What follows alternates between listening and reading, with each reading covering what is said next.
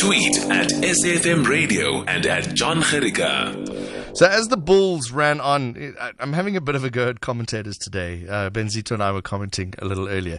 But as the Bulls ran on against Griquas, the commentators said, um, will, the Bulls will try and go past 50 points and keep, keep a clean sheet. And a friend of mine has tweeted, why bother? All right. It's now Bull 0, Griquas 10. 27 minutes into the match, the Bulls haven't scored a point yet, and the Griquas have been in charge. 10 points to nil. Griquas lead the Bulls. You were there, sir. Jake White. Can you imagine Jake, how happy Jake White is? LJ Van Zyl joins us now. Hello, LJ. Hello, John. How are you? You're Hello, from- all the listeners. You're from Tuks, so you must be a Bulls supporter. Yes, I am uh, definitely, but it's uh, for me it's a boring, it's a boring match. so we actually we actually watched a, a documentary on Netflix about uh, global warming. So uh, it was way more exciting than the Bulls match. Oh, that just, it's a bit of a worry though, hey, that the start of Super Rugby, the Bulls are playing against Griquas, and we're watching, we're watching Richard Attenborough or something on TV. That's okay. Yes, David. Uh, uh, Da- David Attenborough. Sorry, David Attenborough is Yeah. his brother. Uh, okay, we'll talk about the environment at another time, LJ. First of all, h- how are you? Uh, John, from the last time we spoke, a lot, of, lot has changed. Um, I think Gideon was born, my, my youngest. Uh, I think we we spoke just after Commonwealth Games in 20, middle 2018. 2018, yeah. Uh, from then, I've got a I've got a real job now. I'm working for the University of Pretoria Yeah. for uh, faculty of education as a lecturer.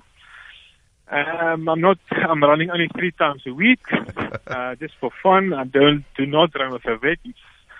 I've I've lost that battle many moons ago. but all over, I've, I've started almost like a new life, but I'm Mm. still uh, partly in sports, uh, mostly on the on the uh, academic side. But all over, John, thanks. I'm I'm very well. Uh, just pro- as proper introduction, LJ Van Zyl is a 400 meter hurdler. You'll know him as well, but also has set records in the 200 meter hurdles and in the 400 meters as well. Uh, it's interesting that you say that a whole new life for for most. When I mean, if you look back at your running days, were you already looking to beyond? Your running career, or is, is do you, do you see it as two separate things that kind of, uh oh, what do I do now? Uh, John, yeah, that's actually one of my main motivations now with all my students. So in my running career, I always knew this is going to come in sometime. So I studied B.Ed at uh, campus at, at. And then while I was still running uh, 2011, 12, I did my practical teaching. Then I did my honors in education management. I did my master's in also uh, education. And actually, I'm doing now my second master's in uh, the German Sports University. So, and I also applied for a PhD. So I, I always encourage all the all the sports students that cannot only do sports. Mm. There's you've got plenty of times. There's from from SA to Europe, you've got 10, 11 hours on a plane that you can read or study. so I always try to encourage um, athletes or, or, or um, sports persons to study in hotel rooms to do at least something. I, I imagine students will laugh at you when you say that because you know, sport these days is a 24 hour job. It is a 24 hour job, John, but um, from this post COVID era, there's, there's, there's definitely going to be less money in sports. So you're not going to be bargaining on making bags in Europe, especially athletics. We've seen some of the smaller, uh, let's call it uh, the third level uh, meetings that disappeared. There's simply not more money anymore. So um, you need to start building on your second career while you're still running. Um, yeah, as I said, there, there actually there's plenty of time at night. Um, stop your DSTV, stop your Netflix, you know, and, and do and do and do something, uh, John. That's that's that's that's my motivation now for for my students. Uh, I'm just having a look at your results. It's interesting. When did you say 2012, 2013 when you started studying like uh, properly? Uh, properly, it was 2006. Oh, so you had started that Uh, early already. Okay. Yeah, we, we, we returned from Commonwealth Games in, uh, it was in Melbourne. I won. And actually, well, then I was on, kind of on my peak. Yes. And then I got back. And I actually remember there- there's a professor, uh, Jonathan Jansen. He actually called um, some of the uh, people I know and said, this guy needs to come and study because the first one and a half year after school, I was not sure what I'm going to do. I was, I thought I'm going to be the, the next Olympic champ hmm. and I only want to do sports, sports, sports. And then I started and then I, I started kind of enjoying the, the, the education environment. The feeder system for sports people in South Africa, does that encourage the education? And, and I'm not not necessarily athletics, but also football and rugby. You know, a lot of the kids these days are sort of taken into franchises straight out of high school. that's one of one of the headaches. Um, uh, so actually, um, one of the courses I'm working on is, is a it's, it's a fully remote course, uh, an online course. They only have classes uh, once a week. It's it's it's, it's, a, it's a hybrid model, but there's there's- other institutions as well. Um, I, we, we spoke about Bull- Bulls earlier. We've got still good, a good relationship with, with, with Bulls Rugby that some of the students can still do something at least and also play for the university and, and, and make space for the academic career. Yeah, you almost want to do it the way American football does it. And we've spoken about, well, I've spoken about this on, on the sports show a lot, is we've got the varsity rugby. It should almost be like a rule that if you want to play franchise rugby, you have to come out of varsity rugby. So it should be a thing. It should be a pathway, definitely. Um, so yeah, so, so ideally so the guys come out of school, they play in the varsity or young gun system, and from there they go into the franchise. Oh. Um, yes, and then they have the, like the NCAA rules. Then they have some sort of qualification to fall back on afterwards. Uh, let's talk about athletics. What's the state of athletics in South Africa, LJ Van Zyl? So, John, the last week, I don't know if you've seen it, we've got two world records. Uh, in the 10,000 men, Joshua Cheptegei. And also in the women's 5,000, uh, Gidey from Ethiopia. Uh, some in, in this isolation period, two world records, and about an hour and a half ago, Sifan Hassan also ran uh, the 10,000 uh, European record. Paul Ratter's uh, records also down. Uh, she did it now in England. So it seems like the athletics at the moment is, is the quality is really high. With the hurdles, especially Karsten Warholm, he's, he's a machine at the moment. He's he's, he's teasing the world record in the race he's, he's starting. Uh, but I think if his season is over, he's going to focus only on Tokyo for next year. How? I mean, uh, uh, I'm sure you, you speak to the athletes and you know what's going on. How has that move affected the, the high performance, the, the Olympic the Olympic winners and possible you know, medalists? Has that completely ruined the training, or is there st- is there a way to overcome that quite quickly? I think, John, uh, athletes need to look at it. It's this rest period, all the levels of lockdown we had. I think the athletes must take it also as a as a, a rest period to extend their careers. Athletes cannot run every season Right. from February, March till till September, year in year out. I've, I, I did it. I'm one of the luckiest ones. I got away with it, but it's not necessary for everybody. So this year, take it as a breather, focus, regroup again, work on the small areas, technique-wise, hmm. fitness or whatever. Come back next year, February, March, do the qualification again, and have a good Olympic game. So this is maybe it can be some sort of relief and a investment in their own careers, John. Yeah, I was talking to a, a Protea archer uh, yesterday, and she was saying, you know, she was she she was she missed in the last qualifying. She missed by two points, but there is now another qualifying for the Olympic Games, and she knows what she did wrong. She knows how to correct it, and she knows she can find those two points again. And you know, she she's seen it as a positive. Instead of throwing her hands up, going, "Oh well, I missed out." You know, it, it's Well, it's it's it's all this. We can we we, we can actually be fortunate that they extended the Olympics with one year. Another option, and that's one of our conversations with my uh, my studies when I was in was when I was in Germany.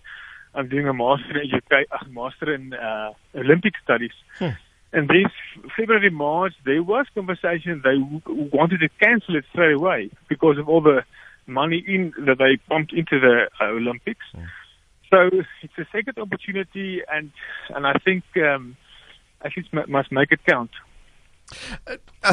my producer in my head is saying you've just ruined the whole image of of uh, athletes being the people that don't exceed at school. You know, you, you always think of the jocks and the nerds, LJ. You've ruined it by doing all these masters and things.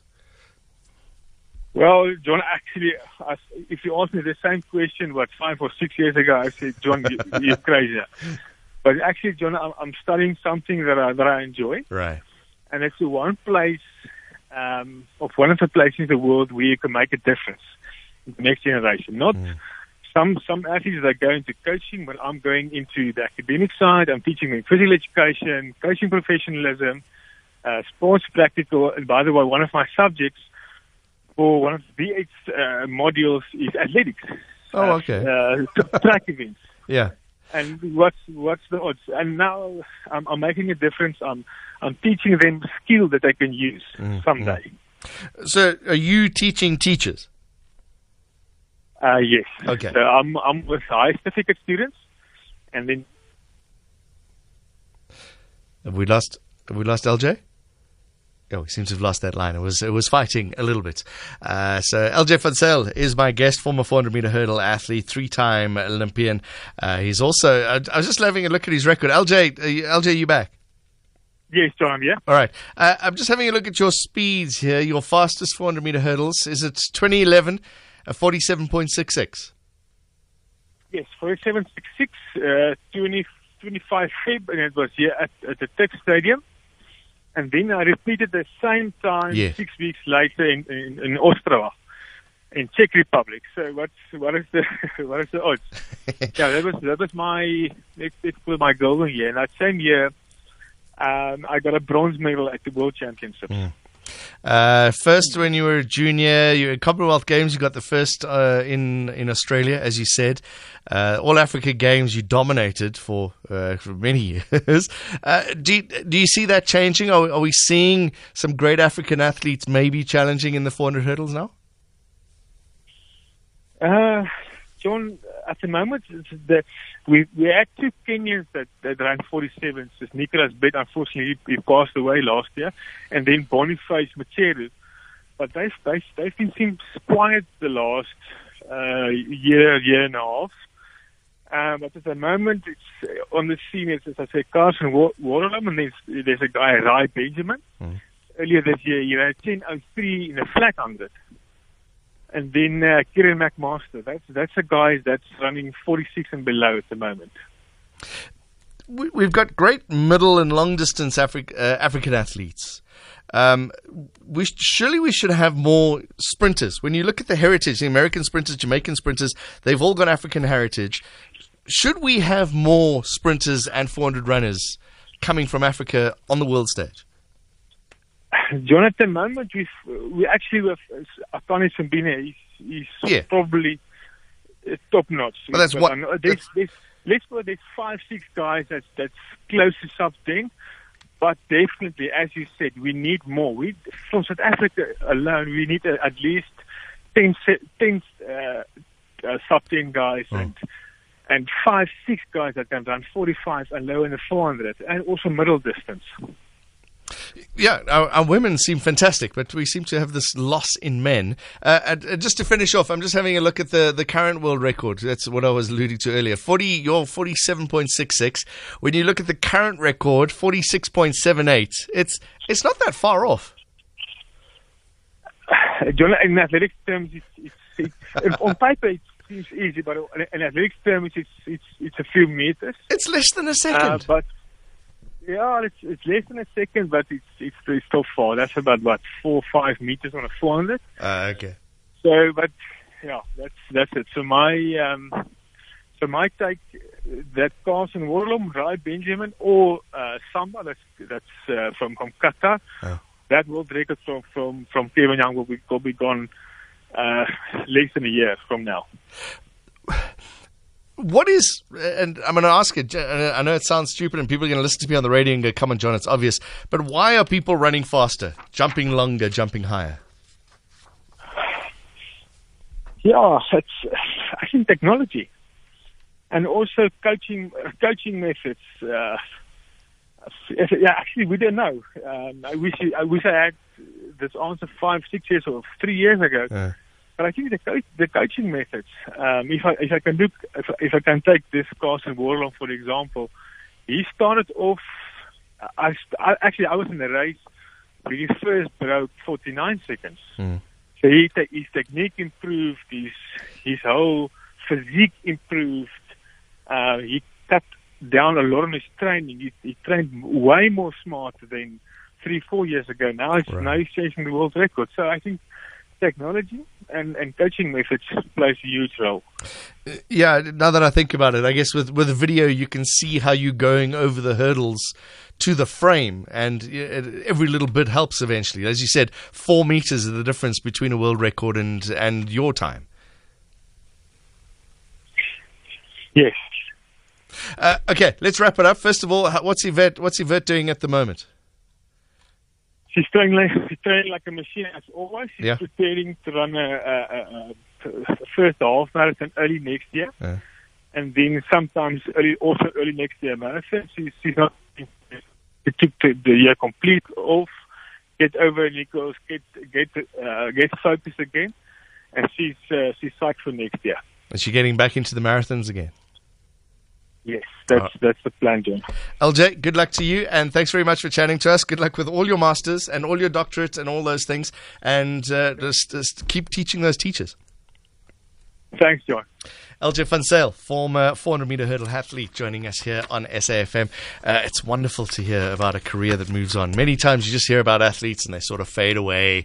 Uh, but yeah, good news. And Yvette Sale, as you heard, uh, completing the Marathon 2012 Olympics. She didn't finish the race, but she's twice taken on the London Marathon. 231.26 in 2013 was her fastest.